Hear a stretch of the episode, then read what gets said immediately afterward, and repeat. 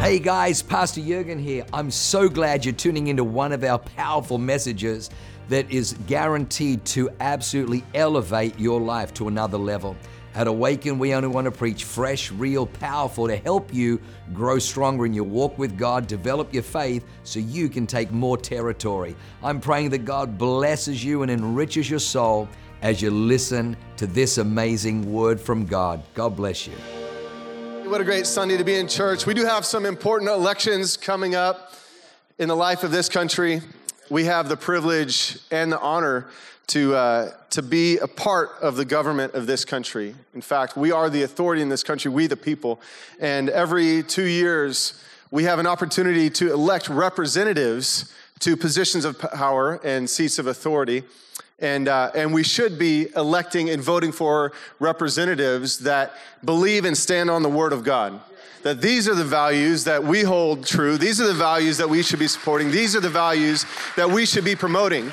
And so it does take a little bit of work. You do have to, to do some research at times, and, and regardless of what political affiliation a candidate has, regardless of what party they're for, or, or what they, they voted for, what they said they were going to do in the past, the Bible tells us that we're supposed to be fruit inspectors. The Bible says that we will know them by their fruit. Well, if the leaders that, that represent you have not been producing good fruit, then you should not vote for them anymore. And conversely, if there's leaders that have been doing good things, producing good fruit, which lines up with the Word of God, then we should continue to vote for them and encourage other people to vote for them as well. And so maybe, maybe you haven't had time to, to go through the, the huge laundry list of all the candidates. And so that's why we have the, the Remnant Voter Guide. This is an incredible organization. They've got a table out in the lobby they've set up. They've done a lot of time, spent a lot of time and energy researching these candidates. And we believe that these people agree with the Word of God. They stand for the Word of God, and they're going to represent the Word of God more than anything else in the office. And that's what we want to continue to strive for in this country. Amen. I do want to recognize again the amazing Mr. Stan Caplan. So good to have you here with us today running for the 51st District, U.S. Congress, a position of influence and power and authority. And, um, and I, I, think it's a testament to, to your character, sir, you, that you were not a career politician, but you saw that this, the person that's in this seat of office currently believes in socialistic principles and is not taking this country in the direction that we should be heading, or at least this district, which includes El Cajon. And so uh, we want to put somebody uh, with the right values, the right morals, integrity into that seat who believes in the, the principles this country was founded on is going to continue to support them. So, uh, and I just, I just have a word for you real quick. The, um, the intent that God has put on your heart, the mission, the calling that He has given you, has not been fully released yet. There's like you have a picture, you have a vision of the calling, the mission, the assignment that you have. Um, and, and I just I hear that that the answer is coming in stages that there's going to be there's going to be stages of victory there's going to be stages of increase and each each step along the way you're going to have the decision and choice if you want to take the next step if you want to continue to to pursue this calling. And and um, the mission the assignment that you have cannot be done alone like that it, it, includes people that you're supposed to bring up. And i just see step by step by step every step up that you take every time you say yes to the call of god every time you say yes to his mission for your life you're supposed to be leading somebody else another step up behind you. You're supposed to be and they're supposed to be leading another person and they're supposed to be leading another person. So it's not just one person that's climbing a mountain or climbing these steps. You've got a whole army of people that are behind you. Every step you take is echoed echoed echoed with every person person behind you. We're behind you, we're beside you, we're with you, encouraging you. So thank you so much for what you're doing. And everybody else who's running for a position, Morgan McGill, incredible woman of God. So I do, if you can't tell, I do believe this is a very important time in the life of not just our church, not just our city, but our country. And, uh, and America has leaders on many levels. There's people uh, from, from everywhere from the President of the United States all the way down the ballots and the tickets. And we should be looking concertedly at, at what each of those positions represent and supporting the people, as I've said, that stand on the Word of God. Every, ro- every race, every vote is important, and so we encourage you to vote like I have. You can drop off your ballots outside or, or go to the polls on election day and make your voice be heard. Why is that so important? Um, so, the nation of Israel at its peak existed under one king one king, one ruler. And, and historically, if you look at the Bible, the nation of Israel, it was at its peak under, under King David and then King Solomon. And in the time of King Solomon, the nation of Israel had, had a higher GDP than any other nation in the world. It was the most economically influential nation on the planet. And actually, if you go back and look, it was probably the most economically influential nation at its time than any other nation in history. It had a higher GDP than, than probably all of the other nations combined, and it had more influence than any nation here today in respect to its economic output. And so we should be looking at, at civilizations like that and societies like that that had such a pivotal and impactful role in the world.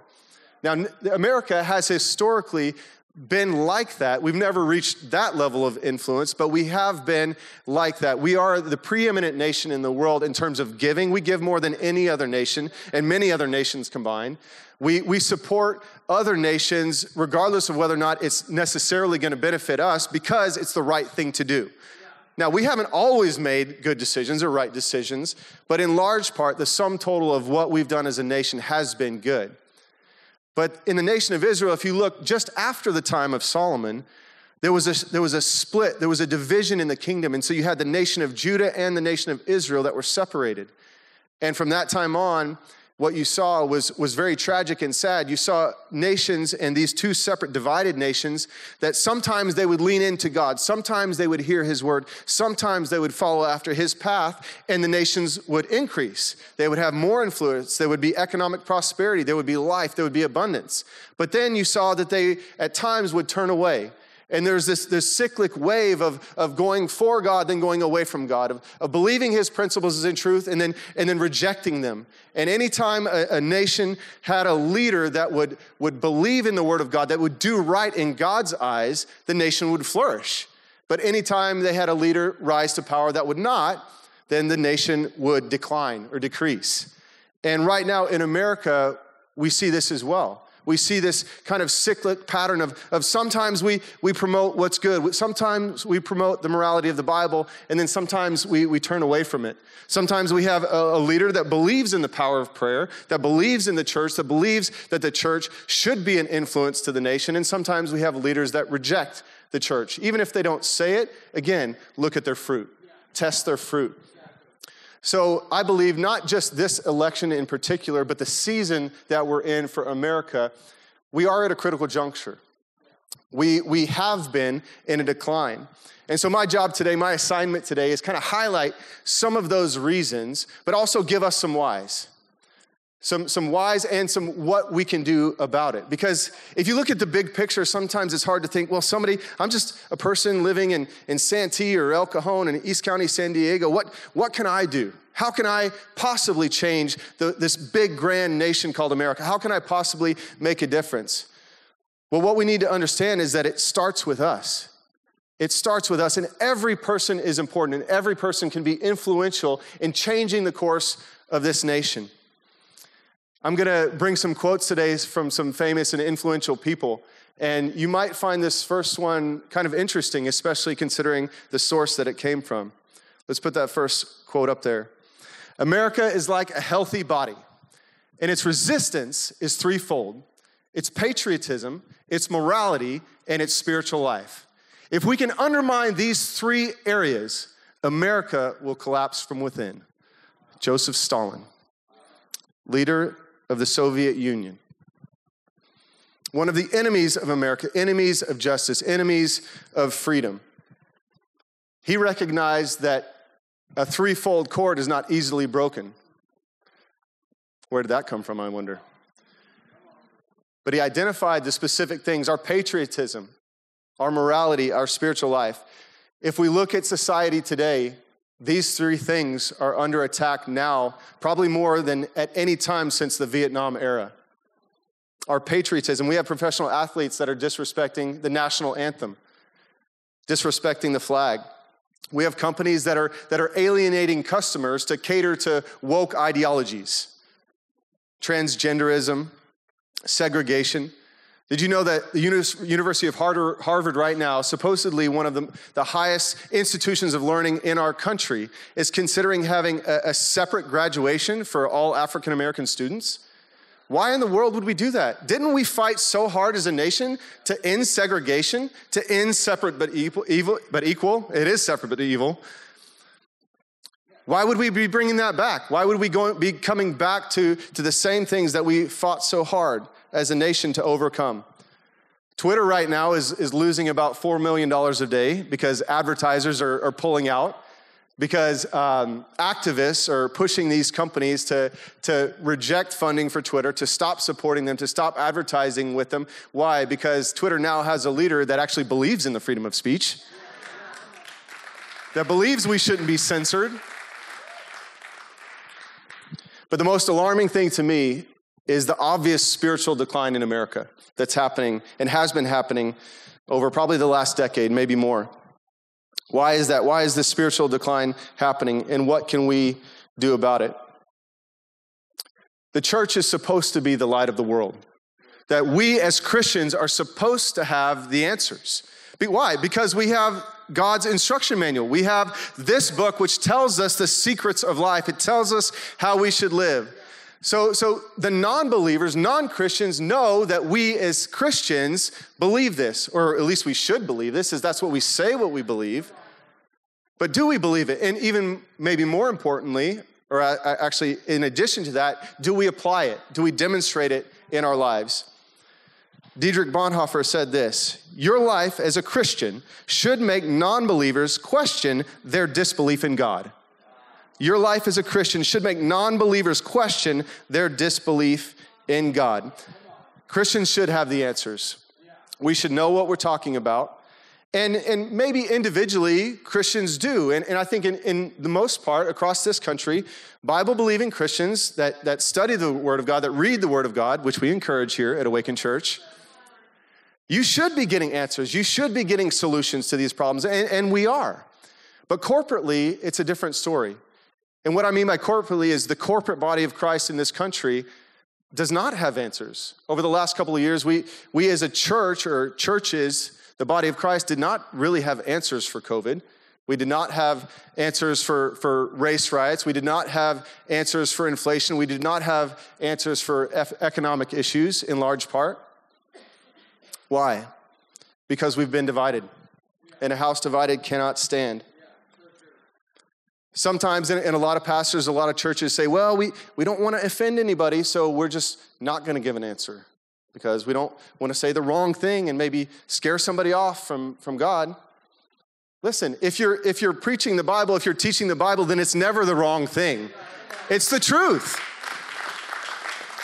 We are called to preach, teach, and live the truth. But, but many pastors, many leaders say, well, you know, we're just gonna, we're just gonna skip over this section for now. We'll, we'll revisit it later. We'll circle back around to that. There was a church in the 1930s in Germany that said that. They said that we'll circle back around to some of these issues. We, we don't really know yet. We can't decide what the, what the real motivation is for this Nazi party, so we're just gonna, we're just gonna skip over it. The, the man that I just quoted, Dietrich Bonhoeffer, he was a pastor in that era in the 1930s, and he saw so clearly that the intent of the Nazi party was not to bring unity, was not, was not a godly mission or assignment, and he spoke out against it. He raged against it. He, he lifted up the word of God. He, he went and he sought other pastors to agree with him. And in 1939, he was, he was in America at the time, and he left the safety of America. In 1939, at the start of World War II, he went to go back to his homeland of Germany to make a difference, to do anything that he could. And sadly, this, this courageous man, this courageous pastor, he was sent to a concentration camp for his beliefs. And he was hung as a spy in 1945, just before the Allies liberated Germany. We need to look at his example. We need to look at his courage and ask ourselves, what can we do? Bonhoeffer said to, to stay silent on the issues that are of importance is not silence at all. If we're silent about the important issues, then we're actually taking a stand, we're taking a position, but it's not the position that God would want us to take. In this current condition that we find ourselves in in this country, I, I believe that we are dangerously close to, to fulfilling a premonition that one of our greatest presidents had. Abraham Lincoln said this America will never be destroyed from the outside. If we falter and lose our freedoms, it will be because we destroyed ourselves. We will not be destroyed from the outside. Now, this, this message is not supposed to be all doom and gloom. There is, there is some good news. Who's ready for the good news? The good news is this America as a nation is a good system. We are a good nation. In fact, we're the most successful democracy the world has ever seen. We've, listed, we've lasted for almost 250 years under the Articles of Confederation and then the Constitution of the United States of America, the oldest democracy that's continuously running on this planet. We're not perfect. We've made mistakes. In fact, I just mentioned when the, the, Articles of Confederation, that was the first document that incorporated our government. But then 12 years later, we found that there were some, some things that, that weren't working well. And so the framers of the Constitution got together and said, let's fix these problems, let's fix these issues. And so the US Constitution was ratified in 1789, and it's lasted for the last 233 years. That's a good system. Not perfect, but good. Winston Churchill said this Democracy is the worst form of government, except for all the others that have been tried. If you don't, you don't believe me, just look at some of the other forms of government that have been tried. Ask somebody from North Korea what they think about freedom of speech. It might be a short conversation. Ask people from Venezuela who, who lived there a couple generations ago, or maybe their, their fathers or grandfathers, would tell them about what it was like to live Venezuela in one of the most prosperous nations on the planet, one of the highest economies on the planet. And then socialism snuck in and destroyed their system, destroyed their economy. And for the last 30 odd years, they've had some of the highest inflation rates in the world hundreds and thousands of percent inflation rate at times. You think we have a bad inflation right now. If we follow the same path, then we'll wind up where they, where they wound up just like the nation of Israel. If they don't, if they if they would have just looked, if they would have just looked at the kings of the past, if they would have just looked at the systems that were in place and where it took them, if they would have tested the fruit, then they would have known, well, that's not a good idea. Let's not do that again. Are we doing the same thing? Are we falling into the same trap? If you look at the USSR, before communism fell, so many people were trying to get out of that system. In fact, our lead pastor, Jurgen Matthesius, his father was a soldier in East Germany. And he chose to run across a minefield to get out of communism, to get out of East Germany.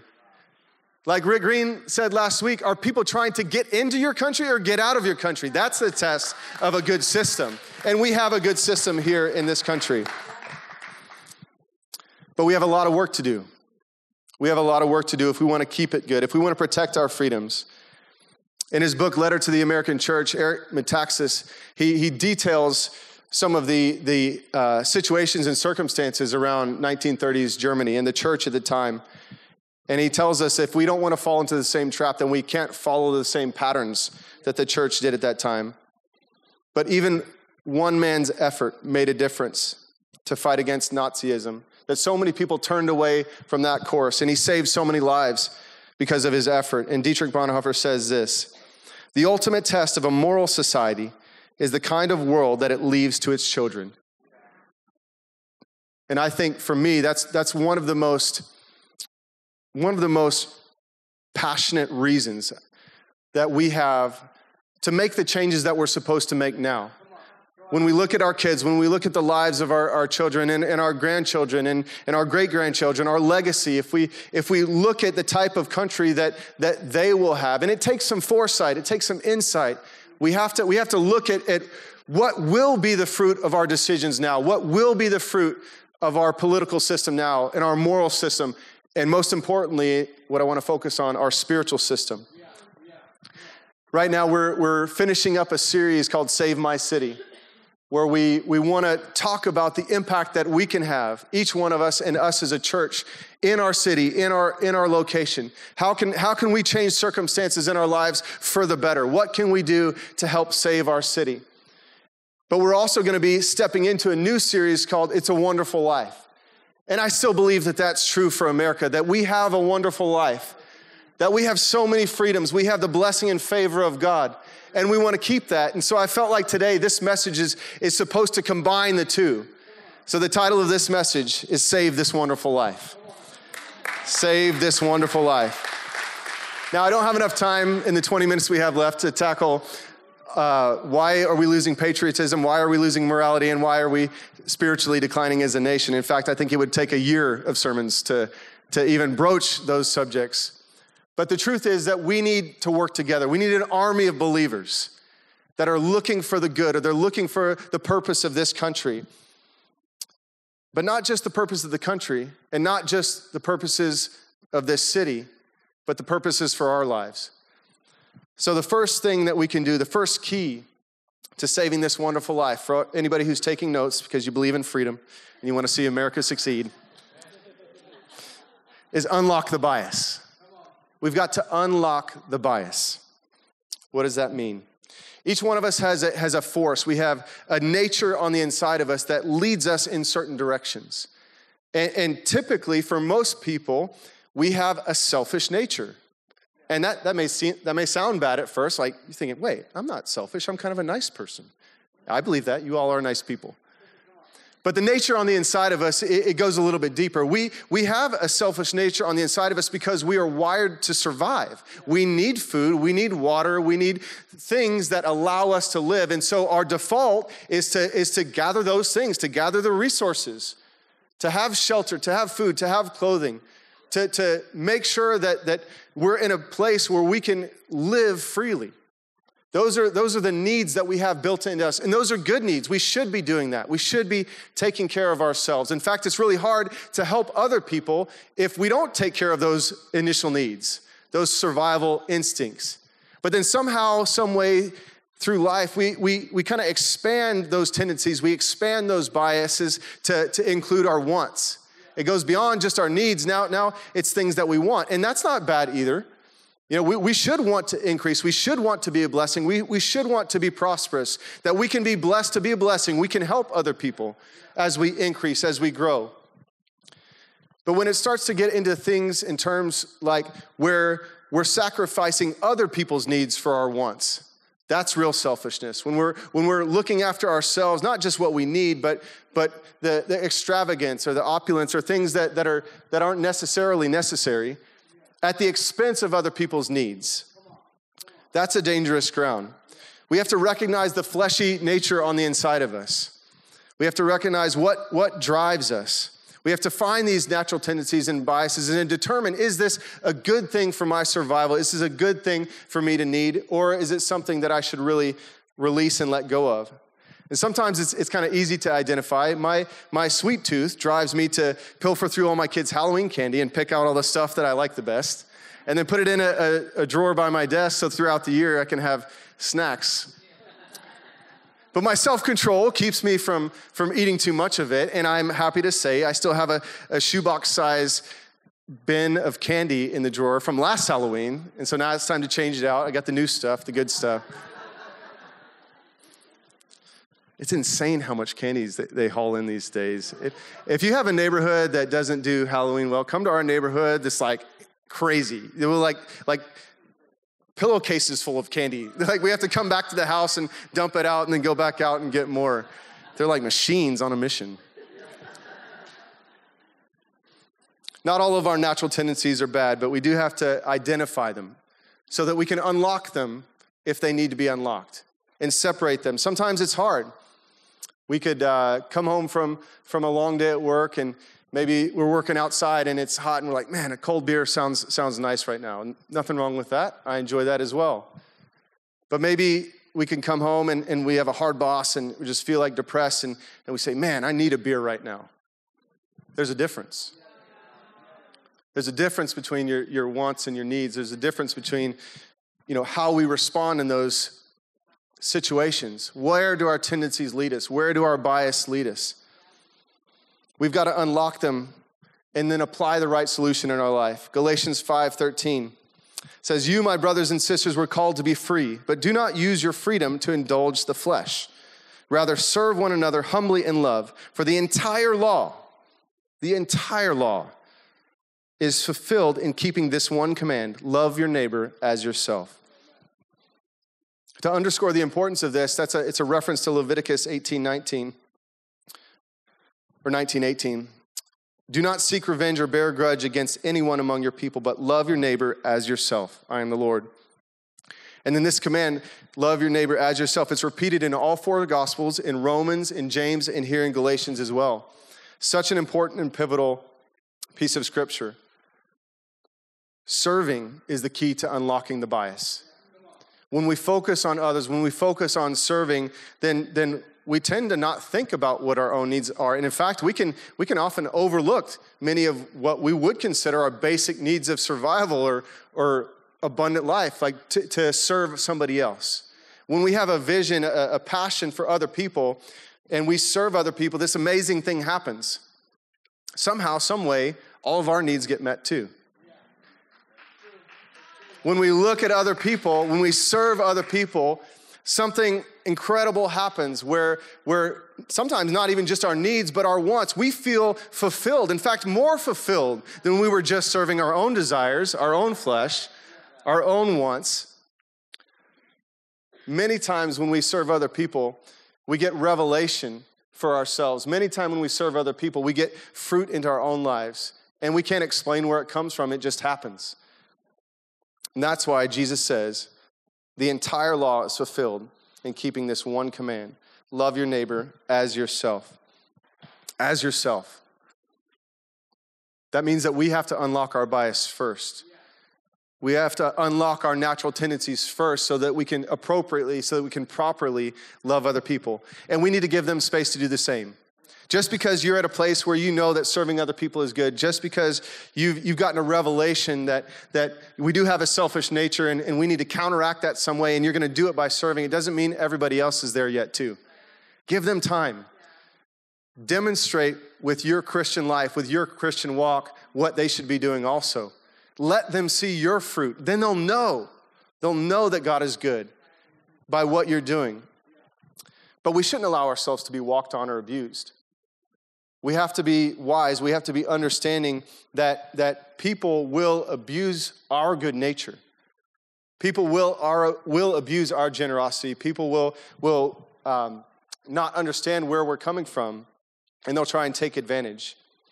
And in verse 15, it says, If you bite and devour each other, watch out, or you will be destroyed by each other. So I say, walk by the Spirit, and you will not desire you'll not gratify the desires of the flesh. For the flesh desires what is contrary to the spirit. We have, we have a, a spiritual nature and we have a fleshly nature. And they're at, they're at odds, they're at war with each other. That we need to give precedence to the Spirit. We need to walk by the Spirit so that we don't walk by our natural tendencies, so we don't walk by our natural desires. They're in conflict with each other so that you are not to do whatever you want. So, as we resist our fleshly nature, we have to recognize that we can't just default to another fleshly system. We can't just do what somebody else does or, or copy the pattern and behavior of somebody else because public opinion is rarely right. All we have to do is look at, at uh, Jesus coming in on Palm Sunday into Jerusalem. He was coming in as a king, coming in as a leader, triumphant. People were shouting, Hosanna, Hosanna, laying down palm branches in front of him, taking off their cloaks, putting it on the road so that he could walk on this donkey over them. He came in victorious.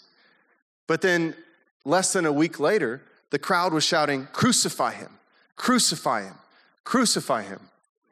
How quickly, how fickle public opinion can be swayed.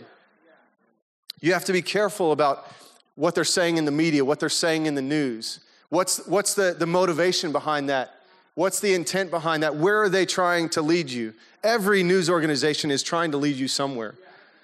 You need to discover the, the root of the motive or the motivation of what's behind them. Who's supporting them? Who's funding them? What's their intent? What's their motivation? we can't be swayed by cultural influence. We have to be led by the Spirit. We have to course correct in the right direction.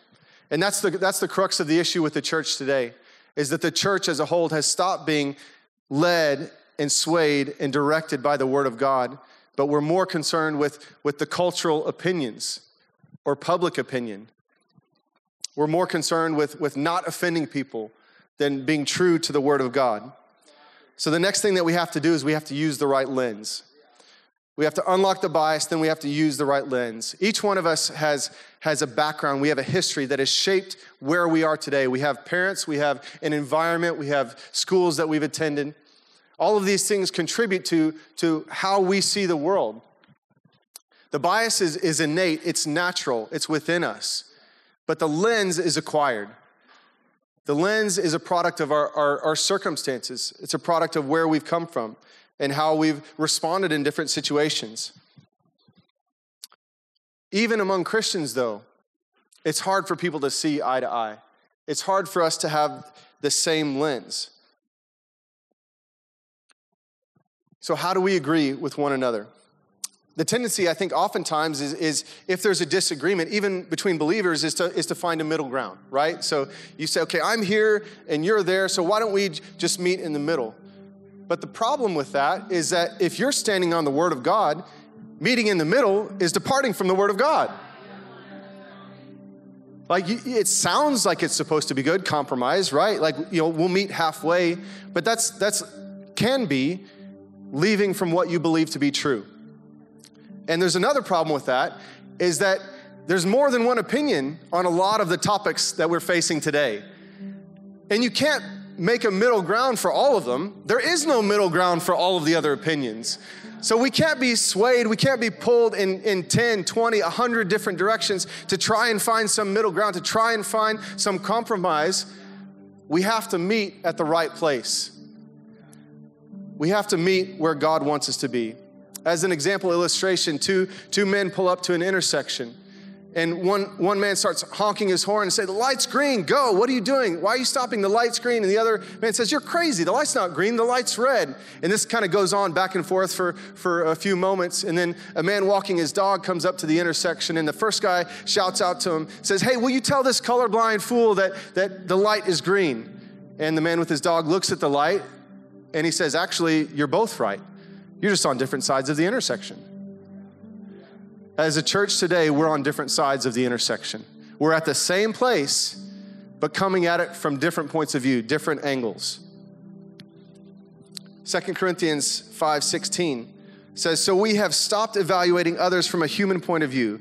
At one time we thought of Christ merely from a human point of view. How differently we know him now.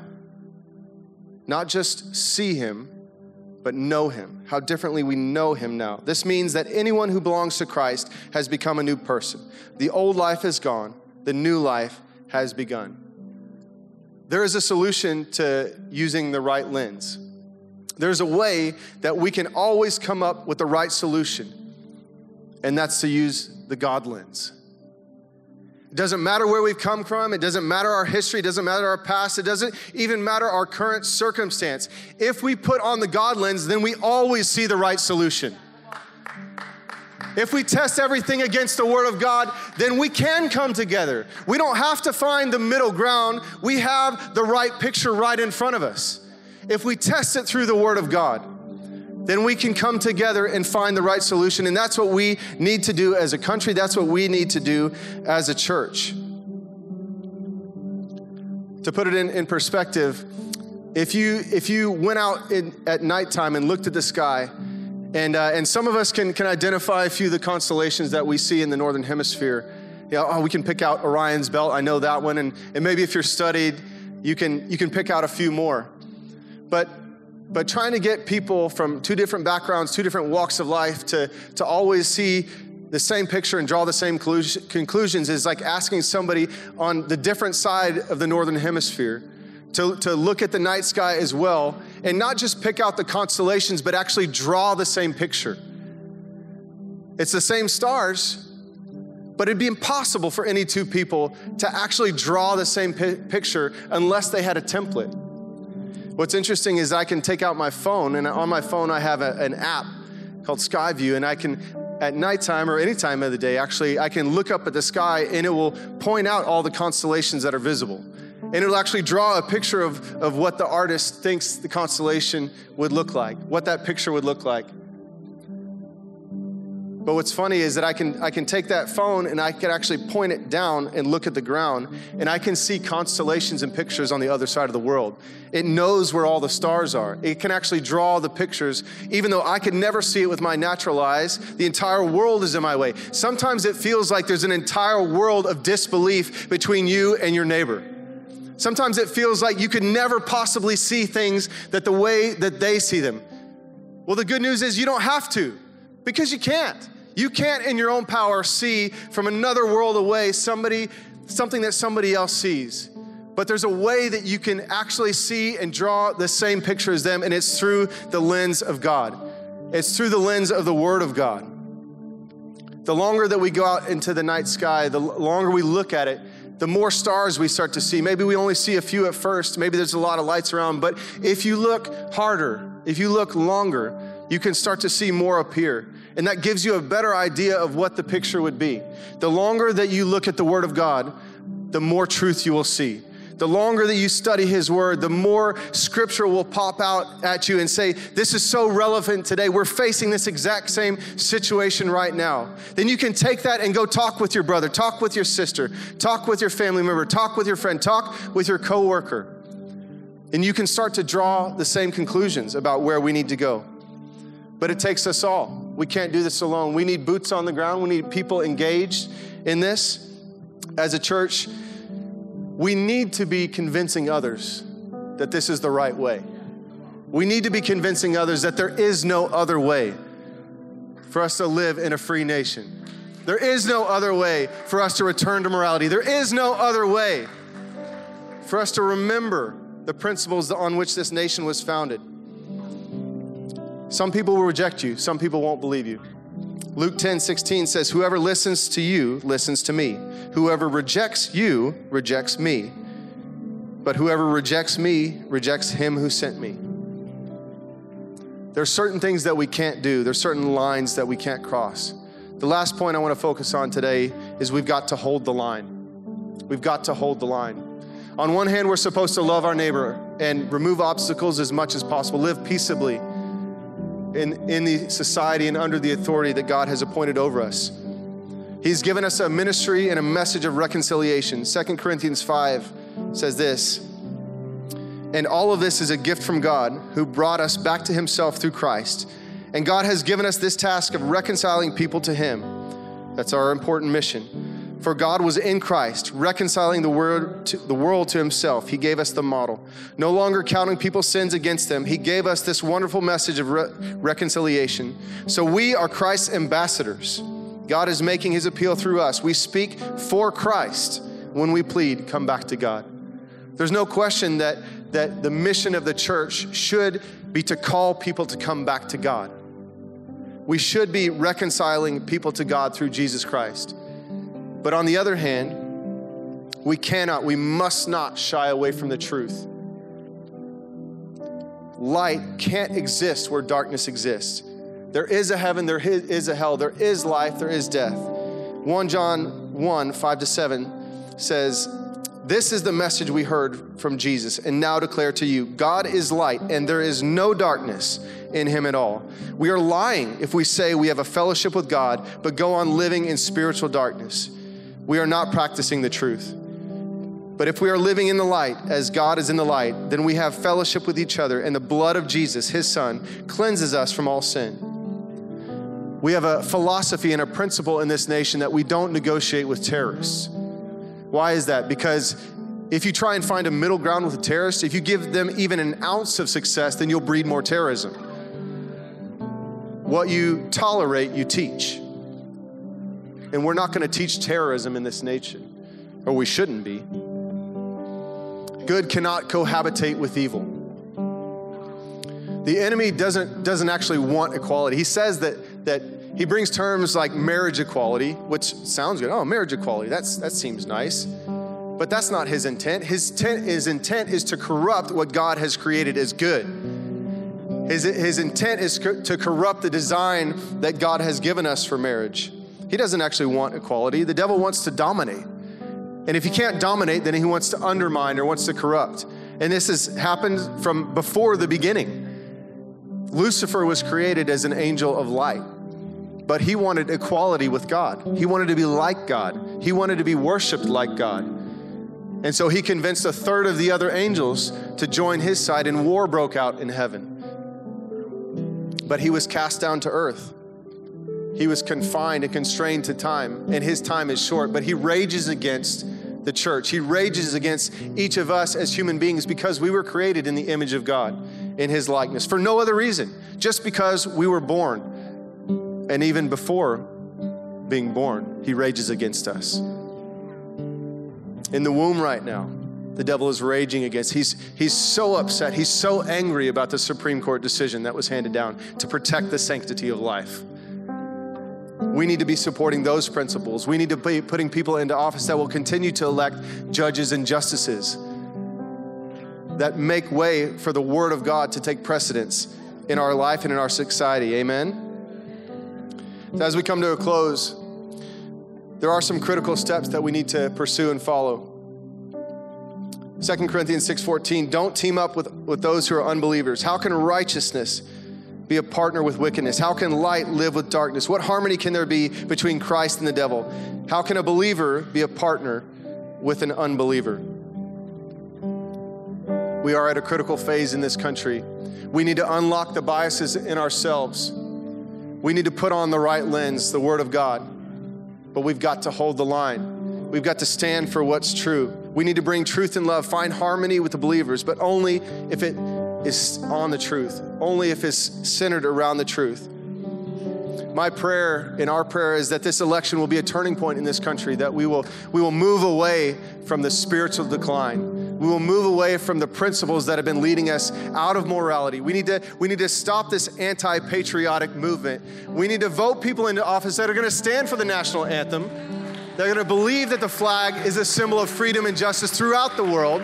We need to go back to morality. We need to go back to patriotism. But more than anything else, we need to go back to a spiritual walk with God.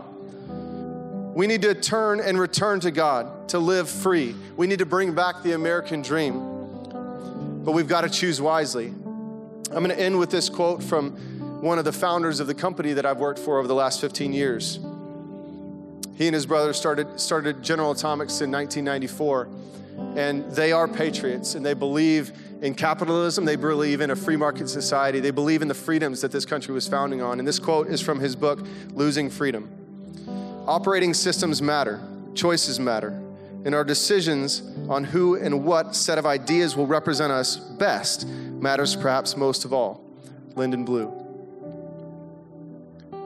who we elect into office, who represents what matters most to us, perhaps matters most of all. Are we making the right choices? Are, are we voting? Are we being engaged? Are we being involved? Every single one of us has a responsibility. First and foremost, to set our lives right with God, to unlock the bias. And we can only make those right decisions, we can only make that connection, establish that relationship if we've given our life to Him. So, right now, why don't we do this? Can we all stand to our feet? And I want to pray for anybody here today. If you've never made that connection, if you've never established the relationship, if you've never received Jesus Christ as your Lord and Savior, He is the way, the truth, the life. He is the only way that we can really unlock the biases in our lives.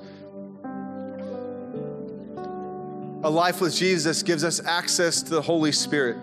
So we can have discernment. We can weave through all the noise of the world, what the media is telling us, even maybe what, what some of our family members are telling us. That we can find wisdom, we can find the truth, we can find knowledge, we can find grace in Him. And if there's anybody here today and, and you haven't made that decision, then I'd love to pray with you. But maybe, maybe there's some people here today where at one point in your life you, you said a prayer and you, you gave your life to Christ, but you found that where you're at right now, you don't feel like you're walking with Him. You don't feel like you're walking on the right path. You know that you need to get right with God. If that's you, I'd love to pray with you as well. So, right now, with every head bowed, every eye closed, if you want to establish that relationship with Jesus Christ, would you lift up your hand right where you're at? I'll see it include you in this prayer. God bless you. See that hand? Who else is there today? You want to form that relationship. You want to be able to unlock the biases in your life. See that hand. God bless you. So proud of you. Anyone else? Love to include you. God bless you. See that hand. Thank you, Jesus. See that hand. So proud of you. Once I've seen your hand, you can put it down. Anybody else here today? Maybe you, you know that you need to get your right your life right with God. You want to rededicate your life today. You want to walk in freedom in Him. You want to be able to discern between good and evil that's surrounding us, the good and evil that, the culture is trying to, to push us into. If that's you, would you lift up your hand? You know that you need to get right with God. Who are those ones? See that hand. God bless you. So proud of you. Who else is there? I'd love to pray with you. See that hand. God bless you. Anyone else here today? I want to close this service now. We're over time, but I, I, I don't want you to miss out on this opportunity. Just one more moment. Maybe there's a, a, bit of a wrestle going on in your heart right now, and you're not sure if, if that applies to you, and, and you don't want to be embarrassed. I, I don't want to embarrass you, but I want you to I want you to receive this opportunity. Who's those ones? Who am I waiting on right now? You know you need to get right with God. Rededicate your life to Him. Anybody here today? Thank you, Jesus. God bless you, sir. Thank you. Why don't we do this? Let's all say these words, everybody together. Say, Dear Heavenly Father, I thank you for sending your Son, Jesus Christ, to die for my sins. I believe that God is my Father, that heaven is my home, and that Jesus Christ was raised from the dead to give me life and life abundantly. I thank you that I can live out my life in a way that honors Him. With your help, with your spirit to guide me, to lead me, to give me grace, so that I can give grace to other people. In Jesus' name. Amen. Amen. Wow. What an amazing word. I hope you enjoyed that as much as I did. Hey, listen.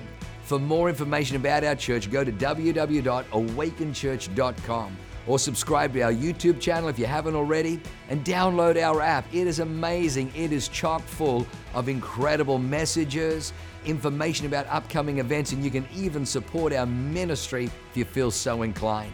We loved having you with us today. We look forward to seeing you again. God bless you. Live a life that is transformative. Bye for now.